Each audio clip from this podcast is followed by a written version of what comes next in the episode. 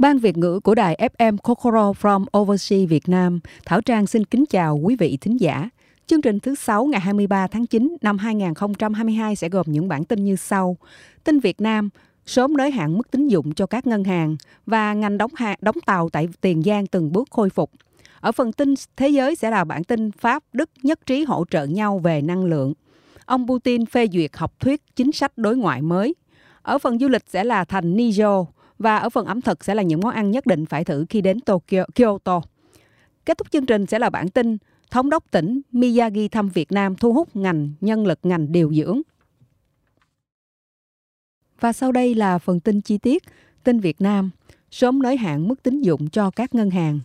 Theo báo cáo mới đây của các công ty chứng khoán cho biết, trong bối cảnh các ngân hàng đã cạn mức tín dụng và ngân hàng nhà nước khẳng định vẫn giữ mức tín dụng tăng ở mức 14% cho cả năm 2022, nhưng đến ngày 15 tháng 8, tín dụng toàn nền kinh tế đạt hơn 11,45 triệu tỷ đồng, tăng 9,62% so với đầu năm. Ngân hàng nhà nước phải nới hạn mức tín dụng cho các ngân hàng trong thời gian sớm. Các chuyên gia cho rằng nhu cầu tín dụng trong nền kinh tế vẫn sẽ ở mức cao. Việc tiếp tục siết hạt mức tín dụng sẽ ảnh hưởng đến kế hoạch kinh doanh và mở rộng của các doanh nghiệp trong thời gian còn lại của năm, đồng thời cũng ảnh hưởng đến tiến độ thực hiện gói hỗ trợ lãi suất 2% trong chương trình phục hồi phát triển kinh tế. Tiến sĩ Cấn Văn Lực, chuyên gia kinh tế trưởng ngân hàng BIDV cho biết, trong bối cảnh lạm phát chủ yếu do chi phí đẩy, nếu kiểm soát được giá xăng dầu và giá thịt heo sẽ kiểm soát được lạm phát dưới 4%.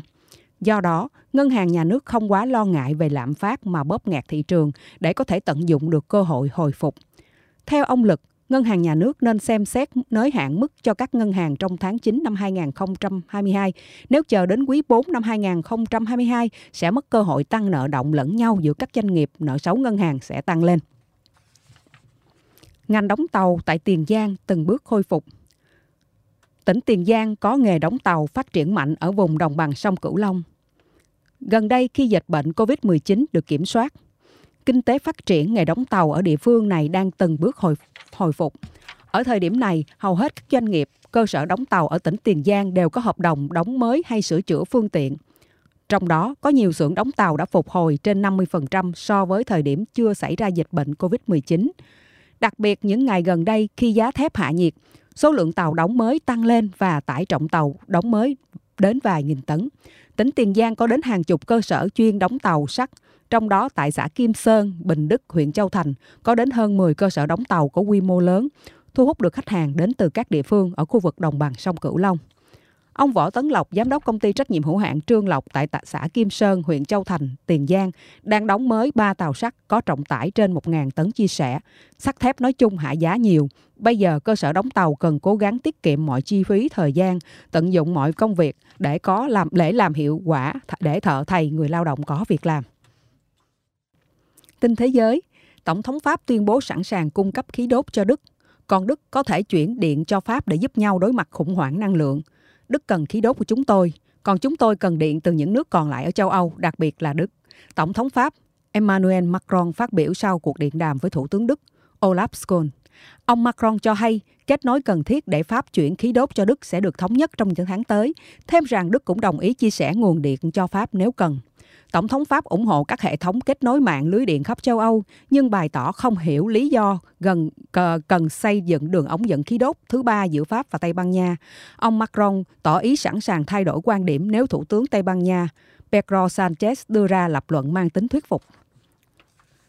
Liên minh châu Âu đang chuẩn bị các kế hoạch khẩn cấp để áp trần giá khí đốt hoặc tách giá điện khỏi chi phí khí đốt đang tăng vọt, cũng như các phương án cải cách lâu dài nhằm giảm hạ giá thành điện sản xuất từ năng lượng tái tạo.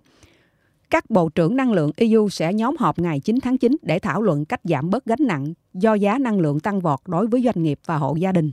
Ông Macron cho hay Pháp ủng hộ mua khí đốt ở, ở cấp châu Âu hơn là cấp quốc gia, kêu gọi EU thực hiện các biện pháp kiểm soát giá năng lượng và cần hành động chống đầu cơ giá năng lượng ở cấp độ liên minh, đồng thời nhắc lại lời kêu gọi tách giá điện khỏi khí giá đốt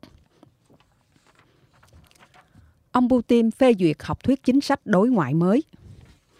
Tổng thống Putin thông qua học thuyết mới dựa trên thế giới Nga quan điểm ủng hộ Moscow can thiệp ở nước ngoài để hỗ trợ những người nói tiếng Nga.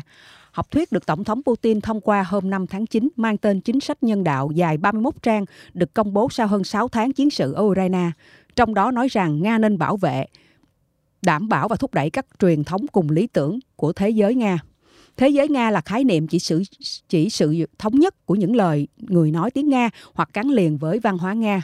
Nga hỗ trợ đồng bào của mình sống ở nước ngoài trong việc thực hiện các quyền của họ, đảm bảo lợi ích và gìn giữ bản sắc văn hóa Nga của họ. Học thuyết có đoạn, tài liệu cho biết thêm mối quan hệ của Nga với đồng bào ở nước ngoài cho phép nước này củng cố hình ảnh trên trường quốc tế như một quốc gia dân chủ đang phấn đấu cho công cuộc xây dựng thế giới đa cực. Ở phần du lịch hôm nay, Trang sẽ giới thiệu đến quý vị là thành Nijo. Thành Nijo được tướng quân Tokugawa Ieyasu ở đầu thời Edo ra lệnh xây dựng vào năm 1601 và hoàn thành vào năm 1603 để làm nơi sinh sống ở Kyoto. Sau đó, ngôi thành này được sử dụng khi bàn bạc việc quân sự và thực hiện những nghi lễ của mạc phủ Edo.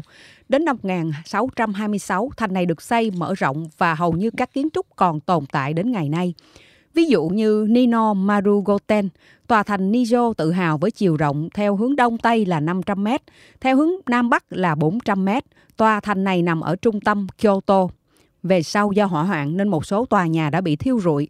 Tuy điện Honmarugo đã được khôi phục, nhưng tháp Tensukaku đã bị tiêu hủy do sấm sét vào năm 1750 và từ đó trở đi không được khôi phục lại nữa. Người khó tính sẽ cảm thấy không hài lòng vì tòa thành không có tháp Tensukaku, nhưng ở đây xưa kia đã từng có tháp Tensukaku 5 tầng lộng lẫy. Từ giữa thời đại Edo trở đi, tòa thành này đã bị suy tàn, nhưng vào năm 1867, Tokugawa Yoshibobu Shogun, người đứng đầu Mạc Phủ, đời thứ 15 của Mạc Phủ, Edo đã tiến hành Taisei Kohan lật đổ chính quyền. Ở điện Nino Marugo ở trong thành Nijo để lại thành chính quyền cho triều đình để bước lên vũ đài lịch sử đầu tiên cũng là cuối cùng của thời đại Edo vào năm 1603 đến năm 1867. Thời kỳ huy hoàng của mặt Phủ Tokugawa bắt đầu ở vùng đất này và cũng kết thúc chính tại đây. Kể từ thời đại Minh Trị năm 1868 về sau, tòa thành này được tỉnh Kyoto quản lý. Những công trình kiến trúc và các tác phẩm nghệ thuật mang tính lịch sử được bảo tồn. Đến năm 1994 thì đã được UNESCO công nhận là di sản thế giới. Khi đến thành Nijo, bạn cũng đừng bỏ qua cung điện Ninomaru. Đây là quốc bảo và được cho là thư viện quân sự tiêu biểu của thời đại Edo. Điểm biệt là ở đây có đến hơn 3.000 bức họa trên tường. Khi tiến vào bên trong, bạn sẽ nhìn thấy những bức họa với những họa tiết hết sức tinh xảo. Những bức họa này là tác phẩm của Kano Tanyu, họa sĩ tiêu biểu của thời đại Edo và nhóm họa sĩ theo trường phái hội họa Kano. Nếu bạn đi bộ ở hành lang của điện Nino Marugo thì bạn có thể nghe thấy âm thanh giống như tiếng chim họa mi hót. Nên nơi đây còn được gọi là hành lang Uguisubari. Trong tiếng Nhật, Uguisu là chim họa mi, còn điện Homarugo hiện nay không mở cửa phục vụ cho khách đến tham quan. Trong khuôn viên của thành có ba khu vườn là Ninomaru Ten, Honmaruten và Serium. Các khu vườn này luôn có các loài hoa nở rực rỡ suốt bốn mùa. Mùa nào du khách cũng có thể đến ngắm những bông hoa xinh đẹp. Nhưng có lẽ đẹp nhất là vào mùa hoa anh đào. Ở đây vào buổi tối có thắp đèn led nên được rất được du khách yêu thích. Ở chuyên đề ẩm thực lần trước, Trang đã giới thiệu đến quý vị những món ăn, những món ăn ngon phải thử khi đến Kyoto. Tuần này Trang xin tiếp tục giới thiệu thêm vài món ngon nổi tiếng của Kyoto nữa nhé. Và trước hết là món mì tinh bột kuzu. Kuzukiri là loại bánh kẹo mùa hè tinh túy của Kyoto. Cách ăn điển hình là húp sợi mì mỏng và dài, được làm hoàn toàn từ tinh bột dông riềng trồng ở Yoshino và nước ngọt, cùng với siro, đường nâu đậm đà. Và tốt hơn là bạn nên nhanh chóng bởi vì Kuzukiri chỉ ở mức tốt nhất trong 15 phút sau khi nó được tạo ra. Trong suốt và dễ, dễ nhìn, Kuzukiri là biểu tượng của mùa hè Nhật Bản. Các cửa hàng bình dân thường chật kín khách xếp hàng vào cuối tuần và trong mùa cao điểm. Vì vậy hãy chuẩn bị tinh thần để chờ đến lượt thưởng thức các loại bánh kẹo độc đáo này. Tiếp theo là Gyukatsu. À, trong văn hóa ẩm thực của vùng Kansai, mọi người có xu hướng thích à, thịt bò hơn thịt lợn. Trên thực tế, từ thịt thường có nghĩa là thịt bò. Ở vùng này, thịt bò cốt lết gyokatsu là một món ăn đã trở nên phổ biến ở vùng Kanto. Món ăn địa phương dành cho người sành ăn từ Kyoto này được hoàn thiện bằng cách nấu chín tới, nấu chín tới và vừa chín tới, được cắt lát dày và phủ một lớp vụn bánh mì mịn. Các miếng cốt lết sau đó được chiên nhanh trong dầu mới. Một số nhà hàng thậm chí còn cho phép bạn chọn những miếng thịt bò yêu thích của bạn. Mọi người thường thưởng thức món ăn này với gia vị hoặc à, gia vị Nhật Bản chẳng hạn như nước tương với wasabi, muối với hạt tiêu Nhật Bản, tức là sanso và củ cải Nhật bào. À, tiếp kế tiếp là món à, sushi cá thu gọi là Saba sushi. Sushi cá thu là món sushi tinh túy của Kyoto do khoảng cách Kyoto với biển.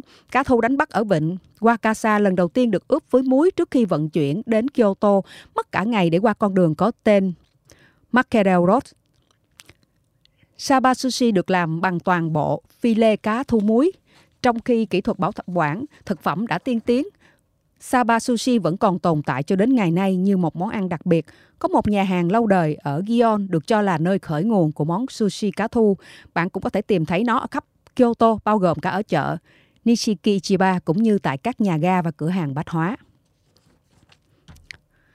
Và cái tiếp là Chúng ta nói đến món ramen ở Kyoto. Ramen ở Kyoto đặc trưng bởi hương vị đậm đà đến từ việc sử dụng mỡ lưng lợn. Theo bảo tàng Ramen Shin Yokohama, có 3 cách chính để chế biến ramen. Với súp làm từ thịt lợn có hương vị nước tương đậm đà, súp từ thịt à, gà hầm với rau và súp nước luộc gà với nhiều mỡ lưng heo. Tất cả đều là loại ramen phong phú. Nếu bạn đi dạo quanh thị trấn, bạn sẽ không thể tránh khỏi những biểu ngữ và biểu hiện đầy màu sắc của các cửa hàng ramen. Kyoto là nơi thích hợp để tìm món ramen yêu thích của bạn trong kỳ nghỉ. Và cuối cùng là món cá trình hamo lương công là món hamo thường đứng đầu các danh sách các món ngon thường được ăn trong mùa hè khắc nghiệt của Kyoto. Thịt trắng được chế biến tinh tế và ngon nhưng lại có nhiều xương nhỏ, vì vậy cần phải có một công đoạn cắt xương đặc biệt mà mình gọi là honekiri. Thịt được cắt nhuyễn bằng dao trong khi da bề mặt không bị cắt. Honekiri quyết định hương vị của một món ăn. Đó là một kỹ thuật quan trọng đòi hỏi kỹ năng của người đầu bếp. Lễ hội Gion vào mùa hè truyền thống của Kyoto còn có tên là lễ hội lương Konger gọi là, hoặc là Hamo Matsuri. Lương Konger thường được phục vụ ở dạng sabu-sabu hoặc nướng với nước sốt mận ngâm trong một món ăn gọi là Hamono Otoshi. Kết thúc chương trình sẽ là bản tin thống đốc tỉnh Miyagi của Nhật Bản đã đến thăm Việt Nam để thu hút các bạn trẻ đến Miyagi làm thực tập sinh kỹ năng ngành điều dưỡng. Thống đốc Murai Yoshihiro đến thăm một cơ sở đào tạo gần thủ đô Hà Nội dành cho các ứng viên thực tập sinh kỹ năng sang Nhật Bản. Thống đốc đã thăm một lớp học điều dưỡng dạy bằng tiếng Nhật. Ông đã giới thiệu văn hóa và truyền thống của tỉnh Miyagi và khích lệ các bạn trẻ hãy đến tỉnh Miyagi. Dự kiến vào năm 2040, tỉnh Miyagi sẽ sẽ thiếu hơn 13.700 nhân viên điều dưỡng. Nguyên nhân chủ yếu của tình hình này là do dân số già. Vào thời điểm tháng 12 năm ngoái, có hơn 160.000 thực tập sinh Việt Nam, chiếm phần lớn trong số tổng, tổng số thực tập sinh kỹ năng ở Nhật Bản. Tuy nhiên, đồng yên Nhật giảm giá so với đồng yên của dòng đồng tiền của Việt Nam, khiến thu nhập mà họ kiếm được ở Nhật Bản thực chất giảm nếu tính theo tiền Việt Nam đồng. Điều này đã khiến ngày càng nhiều người lựa chọn các điểm đến khác như là Đài Loan. Chương trình đến đây là kết thúc. Cảm ơn quý vị đã theo dõi lắng nghe chương trình của Trang. Mọi liên lạc xin gửi về kokoro.gb. Muốn nghe lại chương trình, hãy liên lạc đến radico.gb. Chào tạm biệt quý vị và hẹn gặp lại chương trình thứ sáu tuần sau nhé.